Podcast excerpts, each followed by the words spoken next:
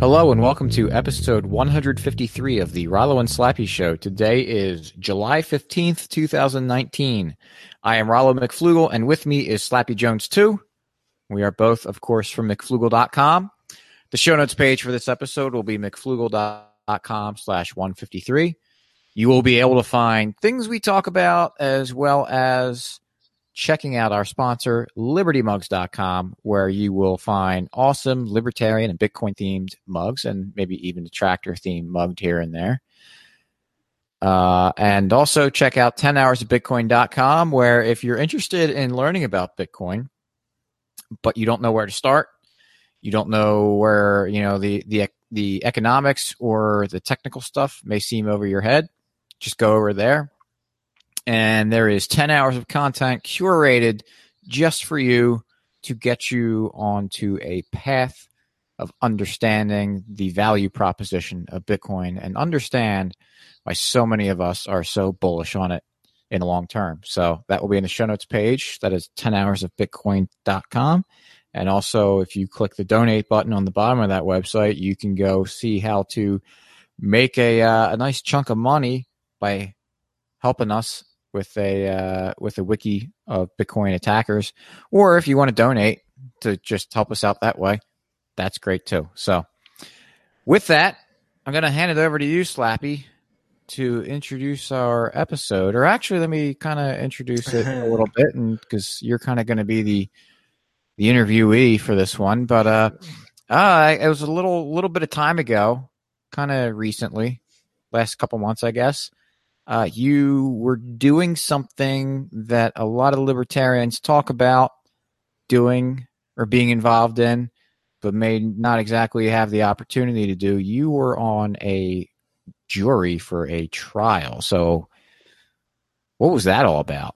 Yeah, so it was a federal case, federal criminal case, um, conspiracy to distribute PCP. There was seven defendants.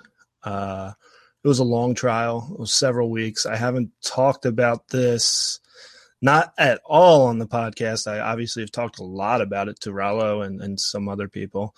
Um, but even even friends and family, I haven't talked a ton about it.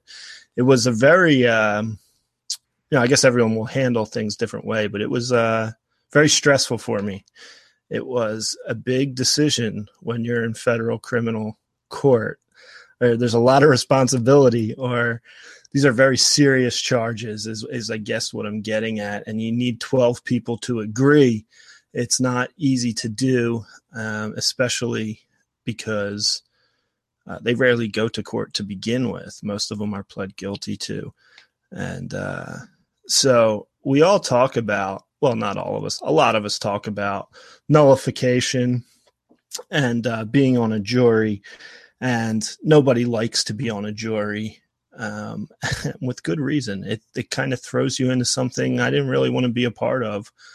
Um, of course, I, you know we always think about it, like I said, but and think of the idea and how fun it would be to be on a jury and just like stick it to the state, and you know.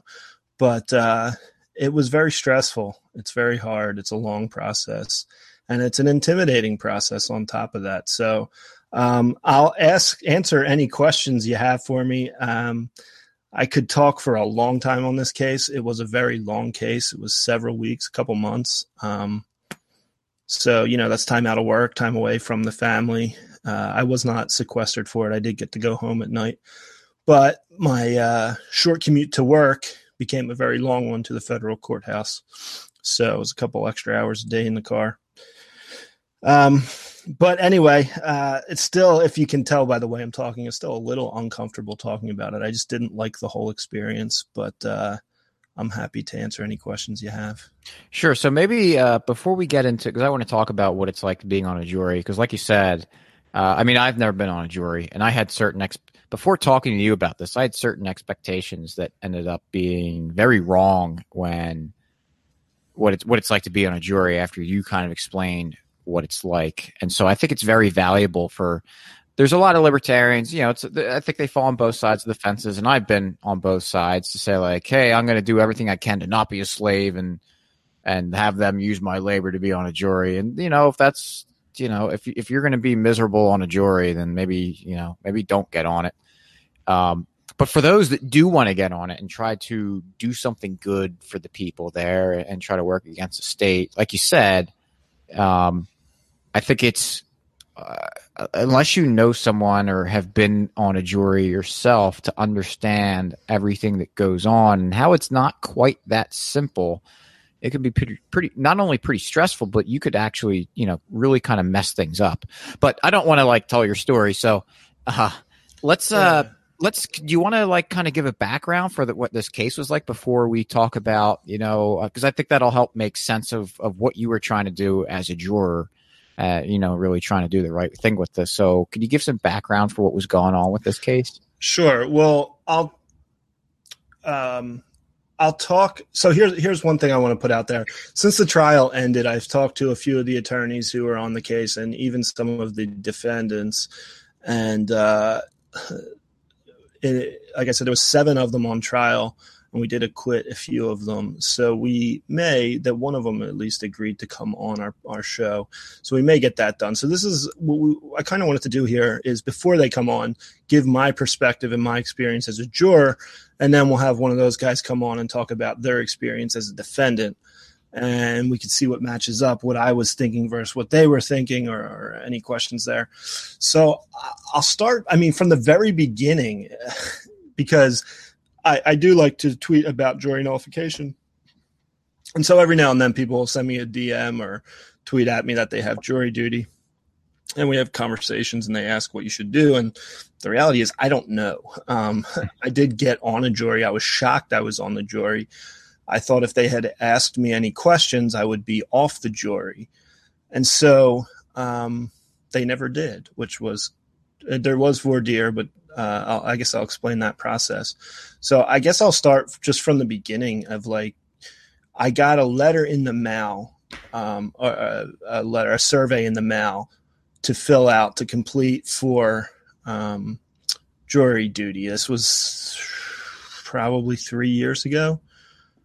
Um, yeah, no, it was two years ago was two years ago in the summer, and I, you know, they they give that threat like it must be back within whatever days, and otherwise you'll be summoned or whatever. What I understand is if you throw that in the trash and never reply, nothing happens to you. They just keep sending it to you, and I guess if it goes past three or four times, they might actually call you and tell you to do it.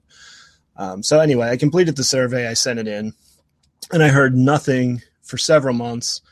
Got a jury duty notification for was probably back in October or November of 2017. And uh, it said to call the night before. So I called them. I had three days or one trial. I called the night before. I didn't have to go in. Then they send me a letter saying you've been dismissed or, or not dismissed. I forget what they say that you will, you will be called again in the future. Um, but I didn't hear anything for over a year or I don't know how many months it was, about a year when I got another letter I'm thinking the same thing. I'm going to call. They're not going to need me. I'm, I'm not going to have to go. Uh, the first night I called, that's what happened. Second night I called, they said, you must report to jury duty. They gave me the address. Um, and I went down there in the morning. So I thought, okay, here I am. This was a huge room. There was about 300 people in this room. And we're all sitting around. I'm drinking coffee, which was free. Uh, I guess, you know, we paid for it, but you know, drinking my coffee in the back. I paid for it, Slappy. I drank the one that you paid for, actually. Okay. Thank you. I did make sure that I got that one. Good. Um, I've had jury duty before. This wasn't my first experience being in jury duty, uh, but it was my first one with federal. And so typically I go to jury duty and I sit around all day and I go home. I've never gotten called for voir dire. I've never, and I, have had it for probably four times. Um, between the two counties I've lived in. And so I kind of expected, I went into this expecting not to be on it because I have had it several times. I never got picked. And then I go into this room, and when you're at jury duty for the county, at least in my experience, there's a lot of people, but, you know, maybe 50, 60 people. Um, this, there was, there was a ton. This room was huge. It was full and uh, they they tell us they're going to call a jury, and my name was the very first one called, so I was sitting in the number one seat, and they called 120 people, and that was about half the room, if if that. So that's why I, I estimate about 300 or so. Yeah, 240 to 300. Uh, there's a lot of people in there, um, and that's when we got called up to voir dire. So there's about 120 of us in this in the courthouse in the courtroom, with the defendants, the U.S. attorneys, the judge. Everyone's in there. I was in the jury box because I was number one. So the, the first 16 of us were in the jury box. Everyone else was seated in the in the rows in the courthouse, and the judge did voir dire, which I listened very carefully to the questions. Can you can you explain what voir dire is? Is I, I don't even know what sure. that term is. I don't know what it translates to, but it's when they question the juries to find out if there's any biases. Okay. And this was, um, this is where people you'll you'll hear anyone who gets jury duty. I don't want to be on it. I'm going to tell them I'm a racist or whatever or I hate the cops. And that is probably a good way to get off the jury. Um, and I didn't want to be on the jury. I didn't think I would be on the jury, but there was something in the back of my head like, we talk about this all the time. Here's an opportunity. So to say, I mean, if I really, if I really didn't want to be on, I could have made a scene and I, I don't know if they arrest you or what they do, but I wouldn't have been on the jury. Um, so they asked the voir dire questions, and they were questions. I don't have them in front of me, but they're questions like, "Would you have a problem believing the testimony of a police officer, or because they're a police officer, or would you be able to believe the testimony of a defendant because they're a defendant, or something like that?" So I was listening very carefully to them, and uh, I, I, do believe I answered them all truthfully. Um, because it says, could you like you'll say things like, could you put your personal biases aside and make a decision? And yeah, I can do that. And so I answered truthfully, uh, um, and I, I answered all of them. And then they dismissed us. We went to lunch. We had to be back in like three hours. It was a long break. We sat up in another courtroom where they then brought the judge, not the judge, it was someone who works there. I don't know if it's a clerk or whoever it is. She, she would get up there and call out juror numbers like number 10, 15, 26, 35, 45, please go to the back of the room. And then someone would escort them out and they'd go back down to the original courtroom we were in where the attorneys and the defendants and the judge were and they would ask further questions. I never got called down into that room. So I was feeling pretty good. I'm like, they're not going to put me on a jury without talking to me. Um, but then it got to about four o'clock and they called out a whole bunch of numbers. I was one of those numbers. They called out about 45 of us at this time. And we went back down to that courtroom where the judge and the defendants and the attorneys were. And we sat in order by number. And I sat there for about 50 minutes. No one said anything. The, the attorneys were talking to each other and they're going back and forth. And you see them scribbling stuff on their on their notepads and I guess that's where they were making their challenges. Uh, a challenge, I think each side, if I understand it correctly, gets uh, four challenges that are um, you can't dispute, and then you can make other challenges for for cause, and that gets a juror off the jury. Um, so that's what they were doing, and I guess they settled on their jury because the judge called out the numbers, and I was one of those numbers. I was number one. So I went went into the number one seat in the jury, and that was the start of the trial. I mean, that was it happened quick. No one says anything to you. and You don't really know what's going on. The judge swore us in, told us to be back at nine o'clock the next day. So, excuse me. Uh, I don't know what I did to get on the jury. I was dressed business casual. I wasn't talking a whole lot. I wasn't being loud. I wasn't being opinionated. I didn't say the word nullification, which I'm sure would have got me off the jury. But I just kind of kept to myself and assumed I wasn't going to be on. I've never been on one before. They didn't ask me additional questions. And then it just happens. You're there. So, uh, and that was one of the, yeah, I had to call my boss, tell them I'm on the jury. And he, he was really good. He worked with me to, uh, make sure I'd be okay. People would take over my work as while I was out. But um, that was a very stressful night because the judge told us it was going to be a 12 week trial. Wow. and now you're thinking I'm stuck, and I didn't know what to do. Like I, and then you're at this point where all you knew about the case was that it was a drug case. You didn't know anything else. You didn't know. Oh, you, we knew that the defendants were Muslim, and that it was a drug case and they, you know, so puts you in a tough spot as a juror, uh, just because I already kind of knew how I was going to vote, but I got to be here for the next 12 weeks. I'm going to be missing work. I'm in sales. Uh, that can be very expensive. And just the whole thing was just a, it was it was kind of a whirlwind, and that was just the beginning of the trial. They said show up the next day, so we show up at nine o'clock the next day, and it just started. There's no instruction. There's no here's what you're going to do. Here's the order. Here's who's going to talk. They don't introduce you to the people. You just show up and they go. So, um, I forget what your question was, and I'm sure that didn't answer it, but that was just kind of the lead up to it. No, I don't know and- how and I got good. picked. I have no clue how I got picked. I didn't want to be on it, like I said, but um, I was, and it, you know, then then you're stuck. And then I then I switched into thinking about how I'm going to handle this thing. So anyway, ask if you have any questions. Ask for me. I'll talk about the case. Um, I'll talk about deliberations, what the jurors know, what they don't know, um, whatever, whatever you got. Yeah, can you talk about like what what the actual case was? Uh, I mean, uh, what you just uh, everything you just said was a good was was what you should have said instead of what I was asking. But maybe just give a, a, uh you know the summary of what what the case was about, just so that people can understand a little bit what's going on. Because it's again, it's like stuff isn't necessarily cut and dry, especially that you said there's seven defendants Yes. in this case. There was. Um, uh, another thing, the reason I mentioned earlier that I have spoken to the defendants is that I've learned a lot since the end of the trial.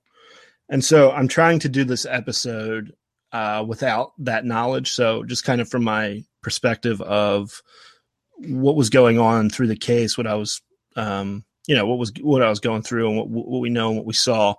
And then when we bring him on, we can talk about some of the other stuff. Sure. But this was a conspiracy to distribute PCP, uh, it's phencyclidine. Um, it's drug. It could be in powder form or liquid form, as far as I know. In powder form, they call it angel dust. Um, but this was all liquid PCP, in which you buy a little glass jar, about an ounce, costs 250 bucks, uh, at least at the time this was going on and you dip cigarettes into the vial into the little jar and you smoke it and uh, that gets you your your high costs about 10 bucks a, a dip and uh, you know you sell about 50 of them per per ounce so just to give you a perspective on uh, what kind of money we're talking about um, so you have a gallon of it that's a lot of pcp Sure. so there was seven guys who were indicted. There was actually more. A few of them pled guilty. We didn't know this at the time, though. We just knew the seven were on trial. They they had a main guy you could tell that the government wanted to go after, and the other guys were kind of ancillary to the main guy. At least that was my perspective. Um, they got most their evidence from a wiretap on his cell phone. They also had pole cams, which is just exactly what it sounds like. They set up a camera on top of a telephone pole, and just like in Sopranos, they they do it like they pretend they're PECO. PECO is Philadelphia Electric Company, um, and they just go up there in the trucks and they put on a camera and it was a motion sensor motion detection. It didn't catch everything but it caught a lot. They also did some uh, mobile surveillance and stationary surveillance. Stationary is when you just sit in the car across the street and watch. Mobile is when you follow someone. Um, and they had a confidential source which was a very interesting part of this case um, just some some kind of yeah, I don't know what direction you want me to go in, but the confidential source is what got them the information to apply for a wiretap, which they did. Through the wiretap, they were able to identify the other guys in this case, and that's how they were indicted. It was all from this wiretap, which they got from a confidential source, but there was questions of all over this confidential source and the way they handled them. Um, it was actually kind of surprising to me that the judge uh, allowed this, but I don't know the law as well as the judge, so uh, that's just my opinion. Sure. So it sounds like that, you know, they did a lot of surveillance. They had this this informant, And so it sounds like on the surface that the state built up a, a pretty big case against these guys. But you know, you said that you just didn't want to go in and just say, "Oh, I just I'm just nullifying this." That you actually were made the decision that these guys were not guilty. So what what led you to to come to that conclusion based on you know everything that was going on? Was what was the matter with this? All the evidence that the the state was bringing against these guys. Sure. So, um, all right. So first, there was a lot of um, a lot of questions all over the investigation that even the DEA agent admitted to. And he kept saying his defense was, well, I made a mistake. I messed up. That was a mistake. That was a mistake. So it was, that's why I said it was surprising to me that the judge allowed this. And there was a reason for that, that I'm not uh, informed enough to really understand and explain. But I was told why the judge allowed it because I did ask one of the attorneys. Um, but here's the thing, and we'll just cut a long story short. Uh, when you go into deliberations, what I was thinking now, you this was a long trial. I had a lot of time to think about this. I heard a lot of evidence. I heard um, I, I, tried to have lunch with every single one of the jurors since this was a long trial. I know some trials are only two or three days or even one day, maybe. This was a long trial. So I tried to get to know every juror and be very friendly with them and not let them know my politics, my opinion, my philosophy, whatever. Just talk to them about family, about sports, um, whatever. Do small talk. I actually met a guy on the on the jury who's we've become friends since then. Um, but I, I, I really tried to make a point to sit and talk to everyone so that they can at least it was my hope they would think I'm a reasonable person. I'm not a um, crazy like hate the state kind of guy. I'm I'm I'm a reasonable, normal person you can have a conversation with, and I, I think through these things.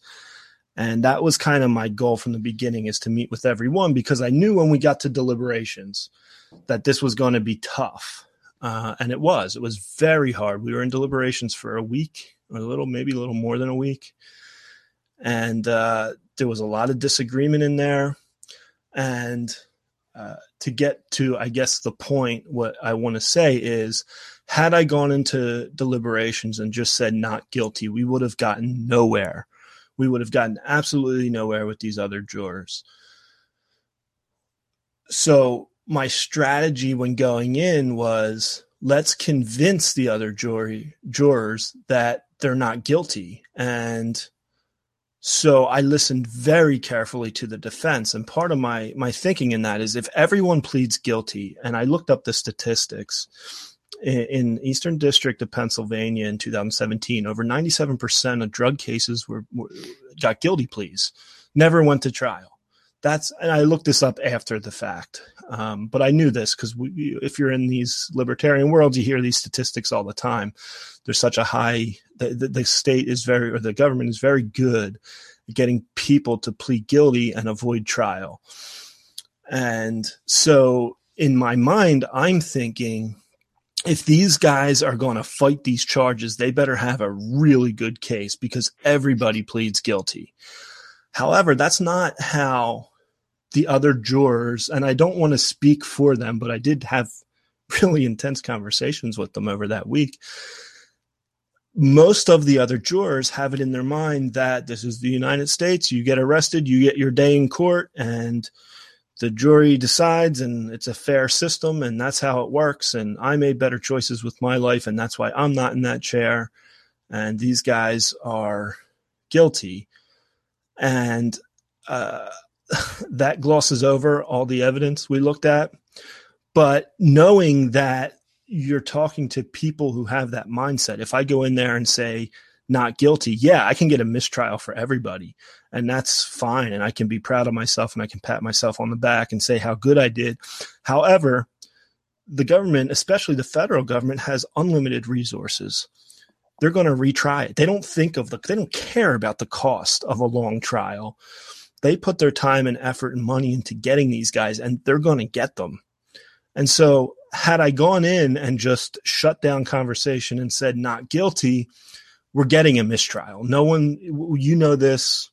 Uh, anyone listening to this podcast probably knows this from just talking to your friends about who will build the roads. Like they just shut down when you say you don't want government. It's like they can't even, you know, can't even contemplate that. You have to be able to get a conversation with them, ask questions, get them going down that path in order to come to their own conclusion. And so that was my intention. Uh, because what I wanted was the best possible outcome for these guys.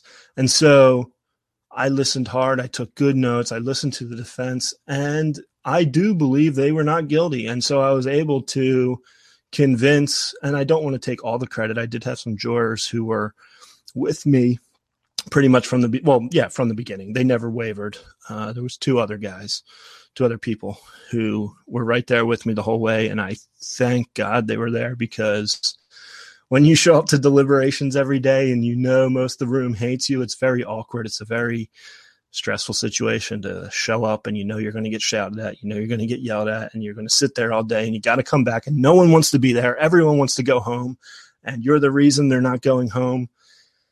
It's uh it's it's uh it's tough. Someone at one point, one of the jurors picked up a chair to throw it. We had a drawer crying, and uh, I could go. I mean, I don't know how much detail you want me to go into. At one point, I used an analogy to explain the relationship because a, a, conspiracy is a very specific, it's a very nuanced and very specific charge.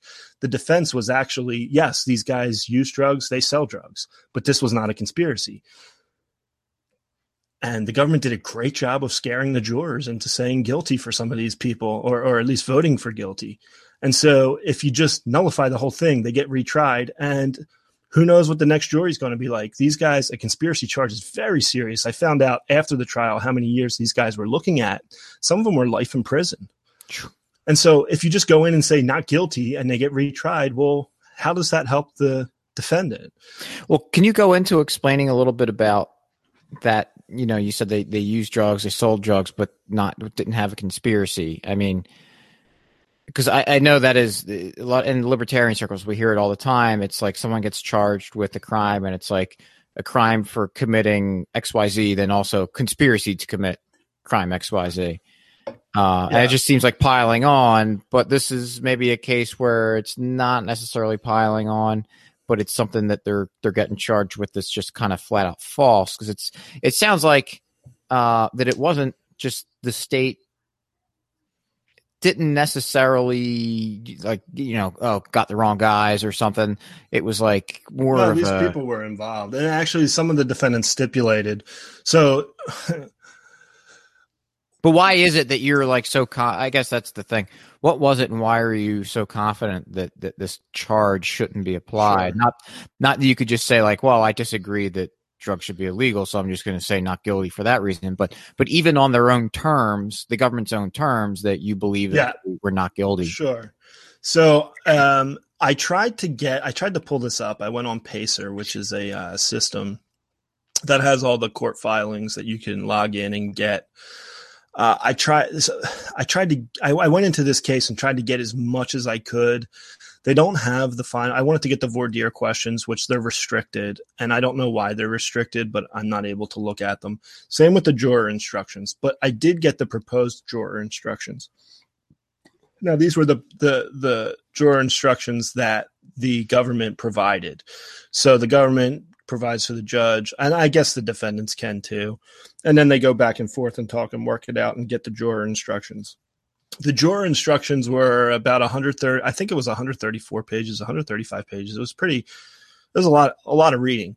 But that gave that is literally the juror instructions. So all the definitions everything you should be looking at it doesn't talk about the evidence. It just talks about how you should decide the case. And um, one of the instructions was single versus multiple conspiracy so the cons- there's three parts to a conspiracy, and uh, why I don't know these off the top of my head is a good question because I read that document so many times. Um, but what I do know, you it has to be one common goal. It has to be a common goal. The participants willingly entered into this um, plan into this goal, and they they knowingly entered. There's three parts to a conspiracy, and but the charge is a single conspiracy. And that's where it gets a little fuzzy. So if you read the definition of a conspiracy, you say, yes, they're all guilty. There is a conspiracy here. They all knew what they were doing. They all willingly entered into it and they all, part of it is you don't have to even act as long as you agree or you're in on it. Um, you can be included in this. And then there's, it's funny too. One of the instructions is any action that any member of the conspiracy does can be attributed to all members of the conspiracy. So if you can set that there's a conspiracy, anything that happens in there can be applied to all the members of the conspiracy. And I believe, while I don't know this, but I believe this was kind of put in for like organized crime where you have a mafia boss who doesn't actually pull the trigger, but since you can set up the conspiracy, you can um, put that murder on him. I don't know if that's true, but that kind of makes sense to me why they would do that, uh, or at least makes sense in a government world why they would do that. Um, but then, of course, it gets applied to everything. And so one of the instructions was single versus multiple. So once you establish that there is conspiracies, it has to be a single conspiracy with a single common goal. And so what that would be, what, what the difference between single and multiple is, if Rollo, if you and I enter into an agreement to do whatever, and then we go forward with it, that would be a conspiracy. Now, we where a single conspiracy is is there's one common goal versus separate agreements. So the defense was yes, these guys all entered in a conspiracy, but it's multiple conspiracies. And the way the defense attorney did it is he would put um, the main guy in the center and then would have lines drawn out to all the other defendants, and it would be like the spokes. And he would say it's it's a, a rimless wheel. These were all separate agreements. They're all independent contractors working on their own behalf. This is not a single conspiracy. They didn't have a common goal. They weren't kicking money up to the to the guy in the middle. The guy in the middle wasn't telling them to go sell or directing them where to sell. It was all separate agreements. And that is important because that's what differentiated it from a single conspiracy.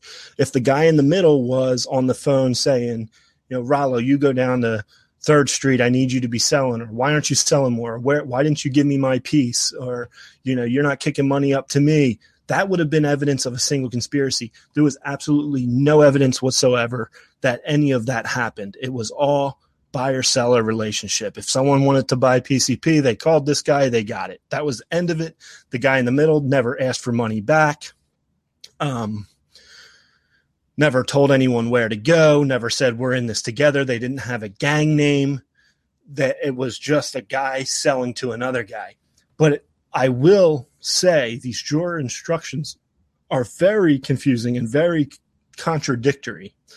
Um, and I think that's done on purpose.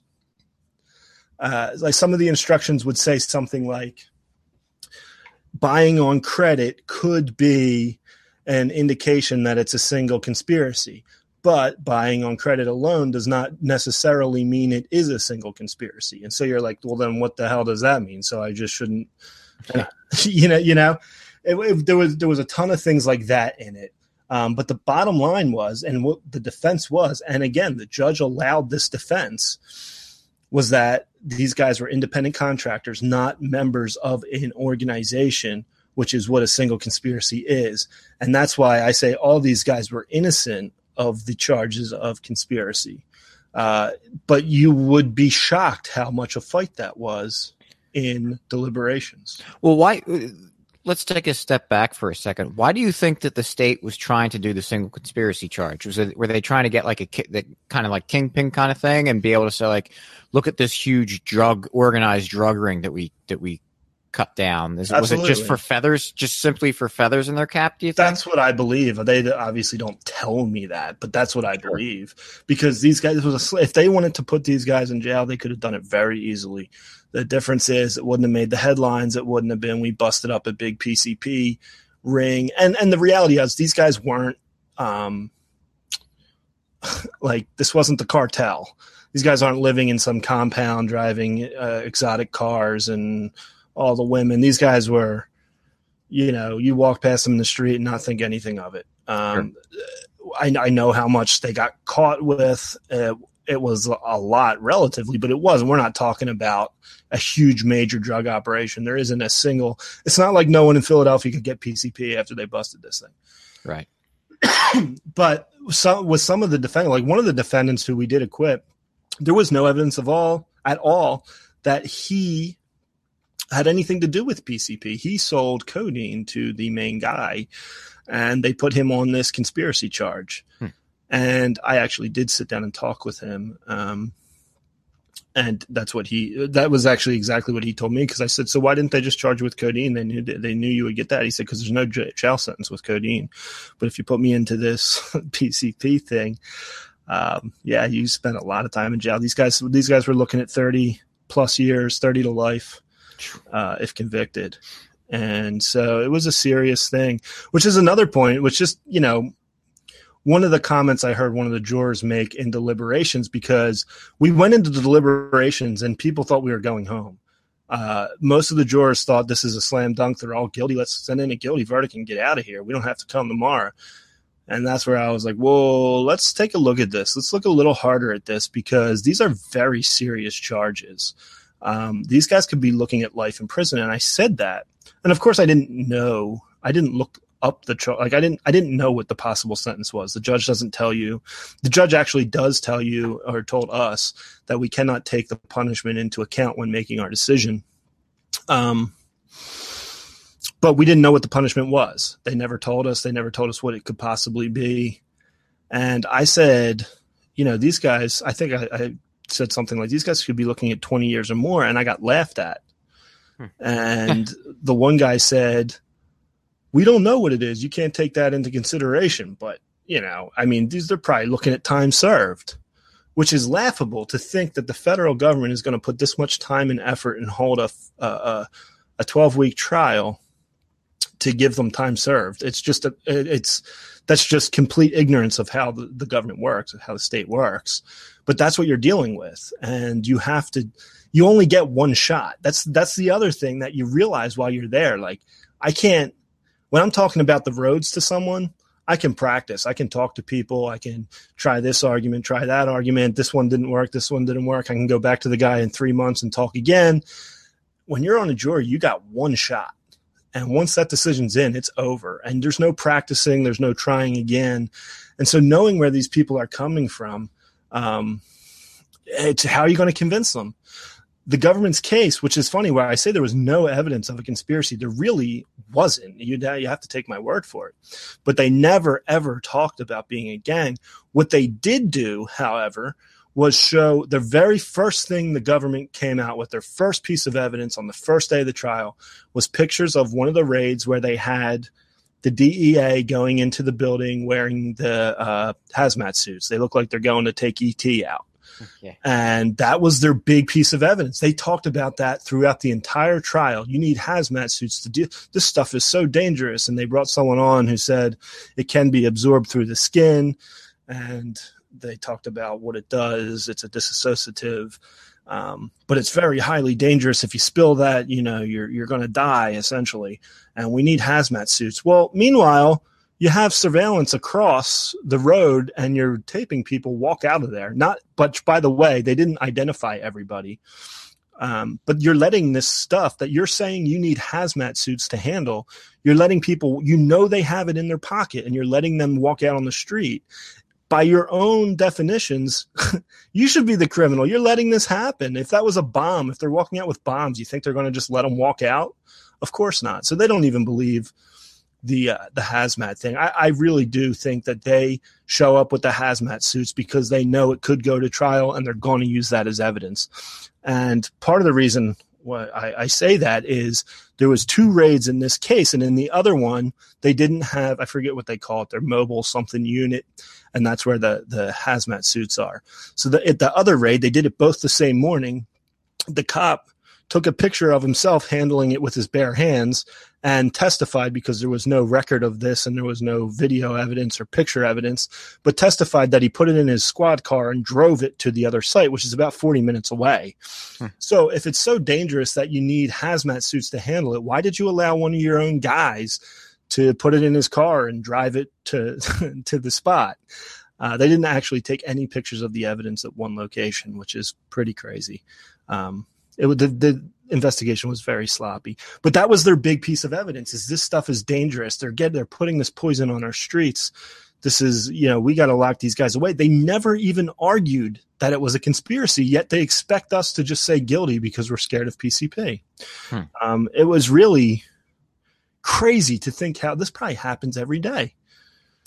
Yeah, it's one of those things where you think, you know, is it how much of a coincidence is that you know, you as a, an ANCAP who has your views that you do and is going to be, you know, looking real hard at, at the case that the state's going to bring – What's the, how much of a coincidence do you think that it's? Oh, you just happen to be on this case with really sloppy police work and really sloppy yeah. evidence. It's like, no. well, probably not. This is probably more indicative that this is the this is the norm as opposed to the exception. And you hear stories on the news that are similar like this with with how sloppy sloppy this work is and how corrupt the police are. Mm-hmm. You know, mm-hmm. let alone being sloppy. And so it just it just adds the to the mountain of evidence that man, they're they're not good dudes doing this. And here's the other thing to to realize that other I brought this up in deliberations and again got laughed at, but you know, one side in this case knew this could potentially go to trial. It's not like it's not like um, there was surveillance video of a fight and you're trying to figure out who did it. Like one guy or one side knew what they were doing. The other side had no idea you shouldn't be that sloppy. There wasn't pictures taken, there wasn't notes taken. The guy actually, so he had to testify. What the DEA agent testified that uh, he saw the main guy walking into the address uh, at, at at one of the buildings. And so when on cross examination, they said, "And did you take pictures of him?" No, I did not. Did you put a report of it? They have to file a certain report. No, I did not. So now, as jurors, we're supposed to just take his word. So, of course, me, I'm like, well, no, you didn't have, you, you said you did it, but you didn't show any evidence of it. But that was what other jurors were saying. Well, he testified to it. He testified that he saw him there. And like, so how do you reason? How do you talk to someone? It's very challenging.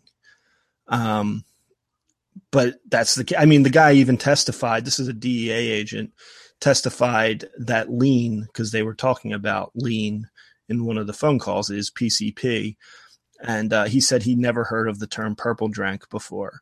Uh, and I just can't believe that, being knowing I'm a nerd from the suburbs and I know what that stuff is. You're a yeah. DEA agent who does this for a living, and you're you're telling me that lean is PCP.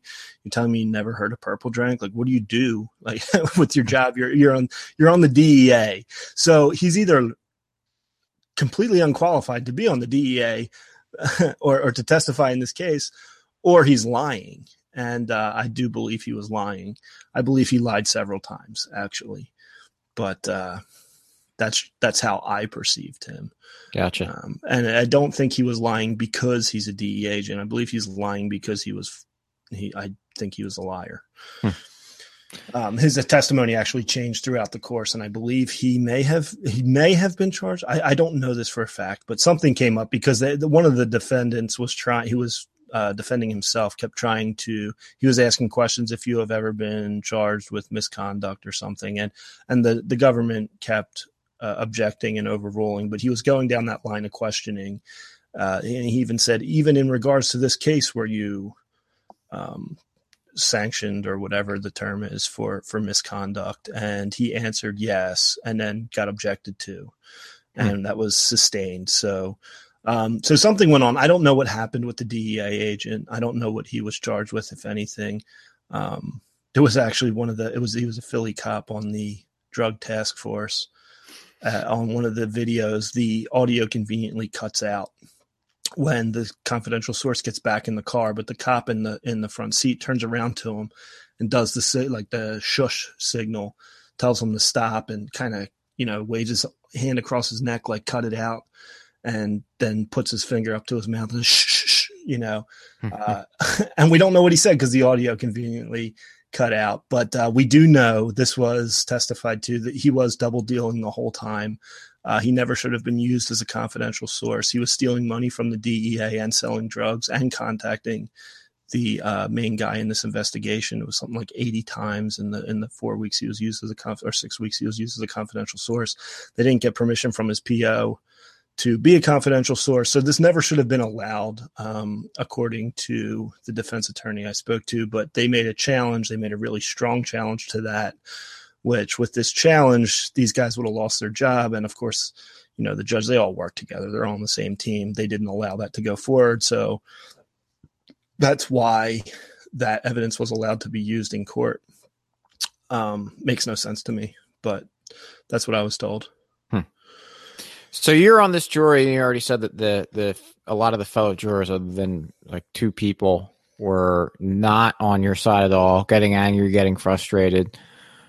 But you ended up getting these guys, a lot of them uh, acquitted, some of them mistrialed. Uh, how how did that happen? How did you go from the other jurors being combative, combative to getting verdicts that were pretty good in your book. I, not pretty good, but about as as good as you could ever hope for mm. as a as a result of this trial. Um, yeah. So, well, for one, I was I was not going to convict on conspiracy, and I was holding out as long as possible.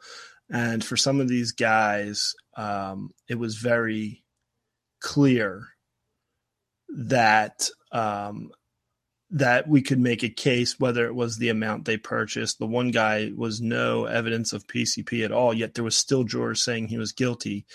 Um, you know, there was a little bit, uh, I guess, of give and take. And, and what I'm thinking, you remember, been going through these deliberations for a long time, and you're in that room all day, no windows, no phones, no internet, no books. You're in this room with these people. And there was some obvious charges that if we say guilty to, um, they were lesser charges, they carry a lesser sentence. And uh, there, there's also, we had to vote on the amount of possession. And my thinking is here, if I continue to say not guilty, now one one thing to note here: the defense attorney at the end of his closing said, if you want to find him guilty on these charges, we don't, we're not going to complain, but look really hard at this one. And so that was in my back pocket. Um, and um, still, you know, it's, it, you can tell where it's going. I'm not comfortable even saying it. I'm not proud of it, but we did say guilty on some possession charges. Uh, however, we got to vote on the amount of possession they had, and some jurors wanted to get him for the maximum. And there was there was three levels, and we went. We were able to get the minimum. And maybe this is rationalization after the fact, but this was my thinking going in. Um, once I relented there, they were more willing to talk about the other guys, and I don't like the idea of trading lives but if I look at what I believe were the only two options is a mistrial on all charges and all seven get retried, or we get the main guy on the smaller charges and get minimum possession, by the way, the minimum amount, which is a difference. It's a big difference in years. I don't know what it is, but it was huge that we got the minimum amount uh, of possession. Um, as opposed to the maximum, which would have been a very long jail sentence. And so my thought is the attorney said, if you find him guilty here, we're not going to complain too much, but look hard at these ones. So if this goes, if we get a mistrial on everything, like I said, they get retried and maybe all seven of them are guilty. We had a lot, most of the jurors thought all of them were guilty when we went into deliberations. Um, if they're yeah. guilty on everything. I mean, this guy goes away for life, no doubt about it. If he gets maximum possession, uh, maximum amount attributed to him. Um, but once I was able to do that, I guess they thought I was a little more reasonable, and I was able to get the other three guys out. I say I, there was two other people who were right there with me.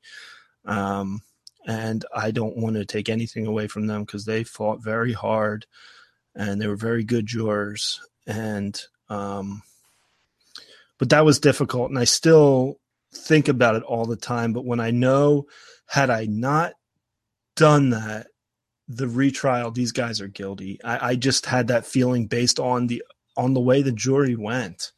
Um, yeah, I mean, you, you get you get shoved into a situation that you don't really want to be in, and sometimes you got to look into the the dark abyss of reality and say there are no good solutions. There, there really, are no perfect solutions to this outcome. So, you, I mean, you you do what's you try to create the most good, which I think you you obviously did. Well, that was my goal. I wanted the best outcome, and when I talked, I did talk to that guy's attorney um, the guy we said guilty on, and I apologized. And now he's an attorney, and I'm a juror. He's not going to scold me, but no, he said this was a great verdict for them. Um, and he mentioned the fact he said you, realize the fact that they got the minimum amount attributed to him is very big in sentencing. Mm-hmm. So, you know, what it's like, what do you do if it gets retried and they get the max? Well, how did that help the the the guys who were really affected. I get to go home after this. No matter what our decision was, I could go home. I could have went in there and said guilty to everything. We could have been out of there in five minutes. Um, but I we fought hard for these guys, and we got three people out. I mean, I met with these all three of them in person. We had lunch together, um, and they're very happy to be out of prison. And knowing, you know, they told me after the fact they were facing a long time up to life in jail had they been convicted and uh, you know I- am happy with the result. I wish it could have been better, but the, I don't I don't believe knowing how the deliberations went, I don't believe it could have been better. I think we got the best possible verdict here. And the guys are being retried. And that was another thought I had after the trial is okay, well the main guy was guilty on these smaller charges. Maybe they'll just give up. and of course they didn't. They're recharging the four who had mistrials on conspiracy. They're being retried in October. So um, I tried hard. I tried hard to get not guilty on everything. And I was literally, I actually was told this in deliberations. One person said, My problem is I believe everything the government tells me. Hmm. Uh, another thing I heard was, Don't make analogies. I hate analogies. I can't stand analogies. No more analogies. And I was trying to, con- you know, compare this organization to something that I do for a living where I'm a, a, wholesaler. So I have several clients we all have individual agreements with. They don't care if I'm actually, they don't even want me to make money. They want to make all the money. Um, you know, so we have separate agreements. There isn't a conspiracy. And I was, I was shouted down with that. And they said, yeah, but selling insurance isn't illegal. This is illegal. I'm like, well, that's not the point. The point is the relationship.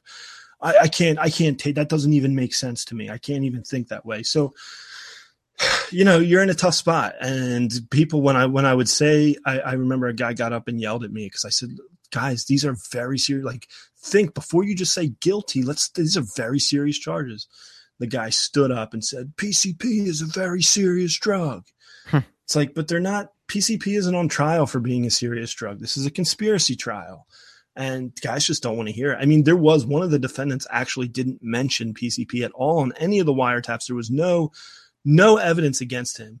Um, what I found out later was, and maybe he was supplying it. We don't know because there was absolutely no evidence of it. But that's what the government alleged is that he was the main supplier to the um, the main guy in this case. And what they were hoping was that one of the defendants would flip and testify against him, but none of them did. Hmm. Um, and so they actually had nothing on him. But that doesn't change the fact that he was in prison for 27 months awaiting trial. Um, and he went through a lot of hardships for that, even though he was eventually acquitted. Uh, uh, yeah, I don't know where I was going to go other than the the frustration. I thought the liberation would be easier. I mean, I was nervous going in.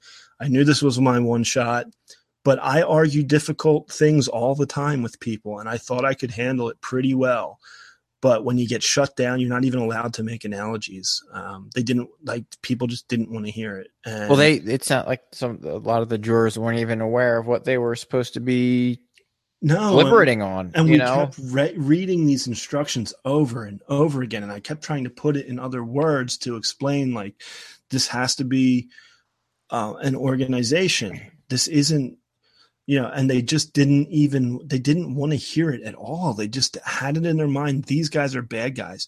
When another funny thing was they all have nicknames. I mean most you know like i have nicknames for my friends. Uh, Rollo has a nickname when i talk to him and it's just funny as we went into it's not funny actually it's kind of disturbing but you hear things like um, yeah they put their nicknames up there. They weren't they were not the government did a great job of dehumanizing these people because it was all jokes. It was all jokes the whole time about these people and the, the language they use and the names they use.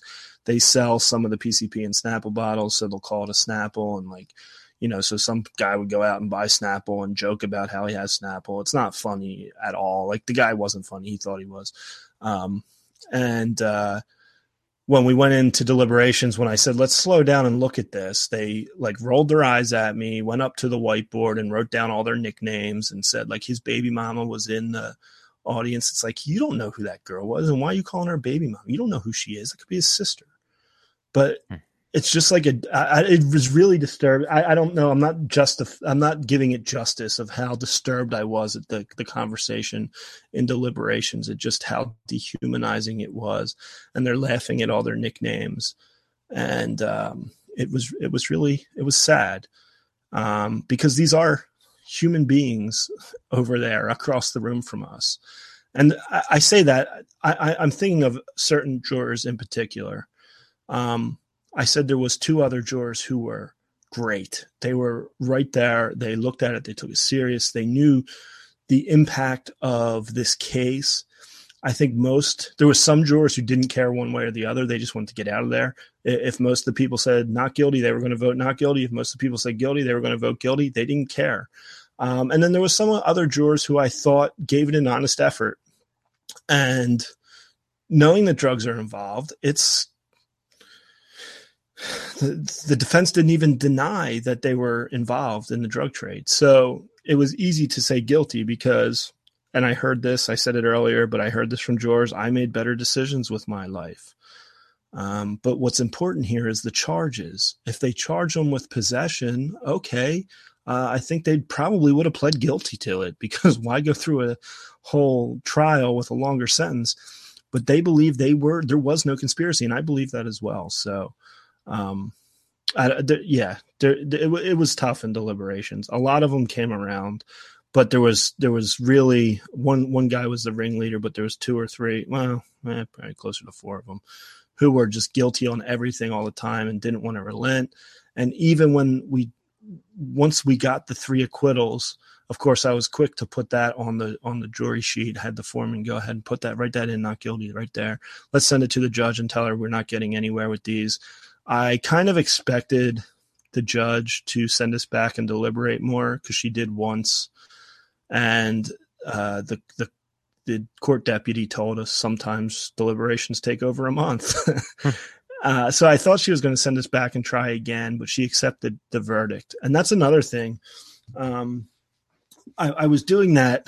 I really wanted. I kept encouraging the foreman to send it to the judge because it was almost like a stall tactic, I guess. Um, I wanted time to like think about it and make a better case for the um, lesser charges, but we did have three not guilties, and I I know how rare that is in federal court, and she did accept it, and that was that was it. That was the end. So um, I don't know. I, I I it was a long trial. There's a lot I could go into about. Uh, I, I, know there was something else I was going to say about the the dehumanizing these people, but um, it slipped my mind. So anyway, that that's all right. Uh, you already, already uh, submitted a lot of information about this already, and there's uh, there's definitely more to come that we're going to cover on this. But uh, do you have anything else that you wanted to kind of wrap up with on this? Just, I think that um, after talking to these guys and meeting them, and I, I mean, I, I, you know, we hung out. Uh, I have their phone numbers. I text them. Uh, we've become somewhat of friends, and they're people like anyone else. And I know most of the people listening to this probably get that. Um, we don't know their situation, where they were, where they were raised, what pressures there was, what they did. What I do know is that some of these guys had no idea why they were arrested. Um, they had no clue they were involved in this. They they find it hard to get jobs uh, when you get out after being in federal prison for a couple years, even though they were acquitted. Uh, it really affects their lives, and um, if you get jury duty, it's very stressful. It's very hard. At least it was for me. Uh, maybe some of you guys could handle it better. Uh, but my goal was to get the best possible outcome. And I think I did that. But the fact that I didn't go in there and get out of jury duty because no one wants to do it, no one on the jury wants to be there. But by getting out of the jury, now you have no, I understand you don't have a responsibility to anyone else's lives. But if you want to make an immediate impact on someone's life, get on a jury and pay attention to the defense and make the case because if you can get 12 people to or 11 other people to agree you change someone's life immediately. And in this case we got three guys um, who aren't in a cage anymore. And uh, they're very grateful and they don't deserve to be in a cage. And thankfully they got a jury who was willing to listen. As frustrated as i was with the jurors on this case all 12 of us agreed even if some of it was begrudgingly, agreed to say not guilty. And for that, they have their uh, they're they're out, they have their freedom. And so, just if you get jury duty, do what you want with it. Throw it out. Go in and say I'm an anarchist, or go in and say I don't trust the state, or I'm a racist, or I hate Muslims, or whatever it is you want to say to get out. That's fine. That's your decision but just understand the the what what impact you can have if you do serve and you do and you are able to get someone acquitted. It's life changing yeah absolutely. And hopefully it, uh, kind of cascades down into maybe they're not as aggressive in trying these cases in the future since they can't get guilty verdicts uh, knowing that they're going to spend a lot of time, money, and resources, and and end up not getting that uh, notch in their lipstick case over it. So yeah, I mean, I think it's it's absolutely amazing what you're able to accomplish, and you know, we're all you know people listening to this. You and I, we're all libertarians trying to make a, an impact, positive impact on the world, and a lot of what we advocate for, at least, is kind of longer term stuff. It's slow. You, you know, you're not going to see the uh, you know because we're we're trying to make the state obsolete not necessarily trying to overthrow uh, the, the state outright. Right. Um, so it, it, it, can get frustrating because you don't see the uh, the impact on what you're doing right away. But but something like this, like you were saying, it's it is immediate and it it really can uh, put someone on on a much better track for their lives. So uh, it's a great thing, and and I think it's important that people understand what it really is like to be on a jury and and to do something like this, uh, especially if you never have done it. I know just talking to you about it here and hearing you explain it uh, a bunch of times, it really really helped put me in the right frame of mind on on how to do this. And I really think that if I didn't hear you explain everything that you went through and and what what I might uh, expect in the future, that I I probably would have messed it up. yeah. Well, it's I don't know. You know, I, I thought I did the best I could. Um, I thought we got a good verdict. It's not as easy as I thought it was going to be. Uh, not guilty is definitely better than a mistrial, and a mistrial is better than a guilty. Um, you know, I uh, I'm not I'm not proud, but I know I had I I believe I believe that was the way to get the not guilties. Um, and yeah, I'll, I got to live with it, and they got to live with it. But had that not happened, like I said, I'm just gonna I have to. I always repeat it. We don't know. We don't know if all seven of them get retried. If all seven of them are guilty, um, and we don't know about the the the amount attributed to the main guy. What happens there? Uh, I have a feeling a strong feeling that because when we went into deliberations, most of the room thought it was easily guilty on everything. We're not even going, we're going home tonight and it's over. The, the trial ended at like 3 p.m. and they thought we would be out of there by five, done. Hmm. Like there was going to be no discussion if I didn't speak up. That's how guilty these people were to some of the other jurors. And so overcoming that and changing the minds of 11 people really uh, nine people because uh, two people were. As soon as I, I, I, I don't like to kind of make it sound like I'm taking credit for this, but we all kind of sat there, and everyone, the feeling in the room was guilty, and I spoke up, and these other two people were right there with me. Um, had I not spoken up, I'm sure they would have. But uh, yeah, it, it was a quite an experience. Um, you'll probably hear more about it. I actually just got a text from one of the guys right now. Oh, um, nice. Yeah. So I'm sure you'll be hearing uh, more about this, and I hope to give their side of the story or let them give their side of the story. And I thought that would be interesting to hear from what their perspective was, what was going through their mind, what it was like being in prison, even though you're not guilty and you know you're not guilty. And that's that's what they they said to me was I have no problems doing time for something I did, but I'm not going to plead guilty to something I didn't do.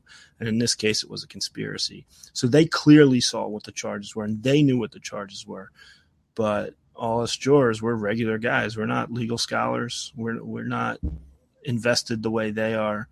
And the charges get thrown out there, and the drug is scary, and the people are scary, and the language they use on the phone is scary and they need to be in prison, and that usually wins the day. It seems so.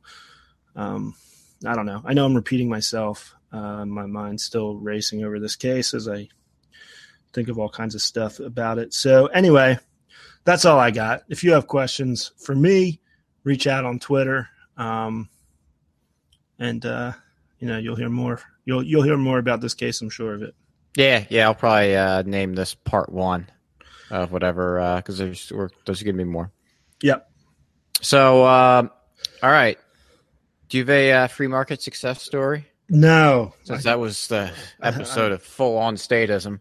yeah, uh, yeah. Now, and whenever I get in the mode in this case, getting that that um, frame of mind, my my mind goes back to it. I'm I'm reeling right now. So okay, so I I can save the day for you. So Another uh, last week in the free market success story, I talked about the fishing trip and taking the Dramamine and how that helped me.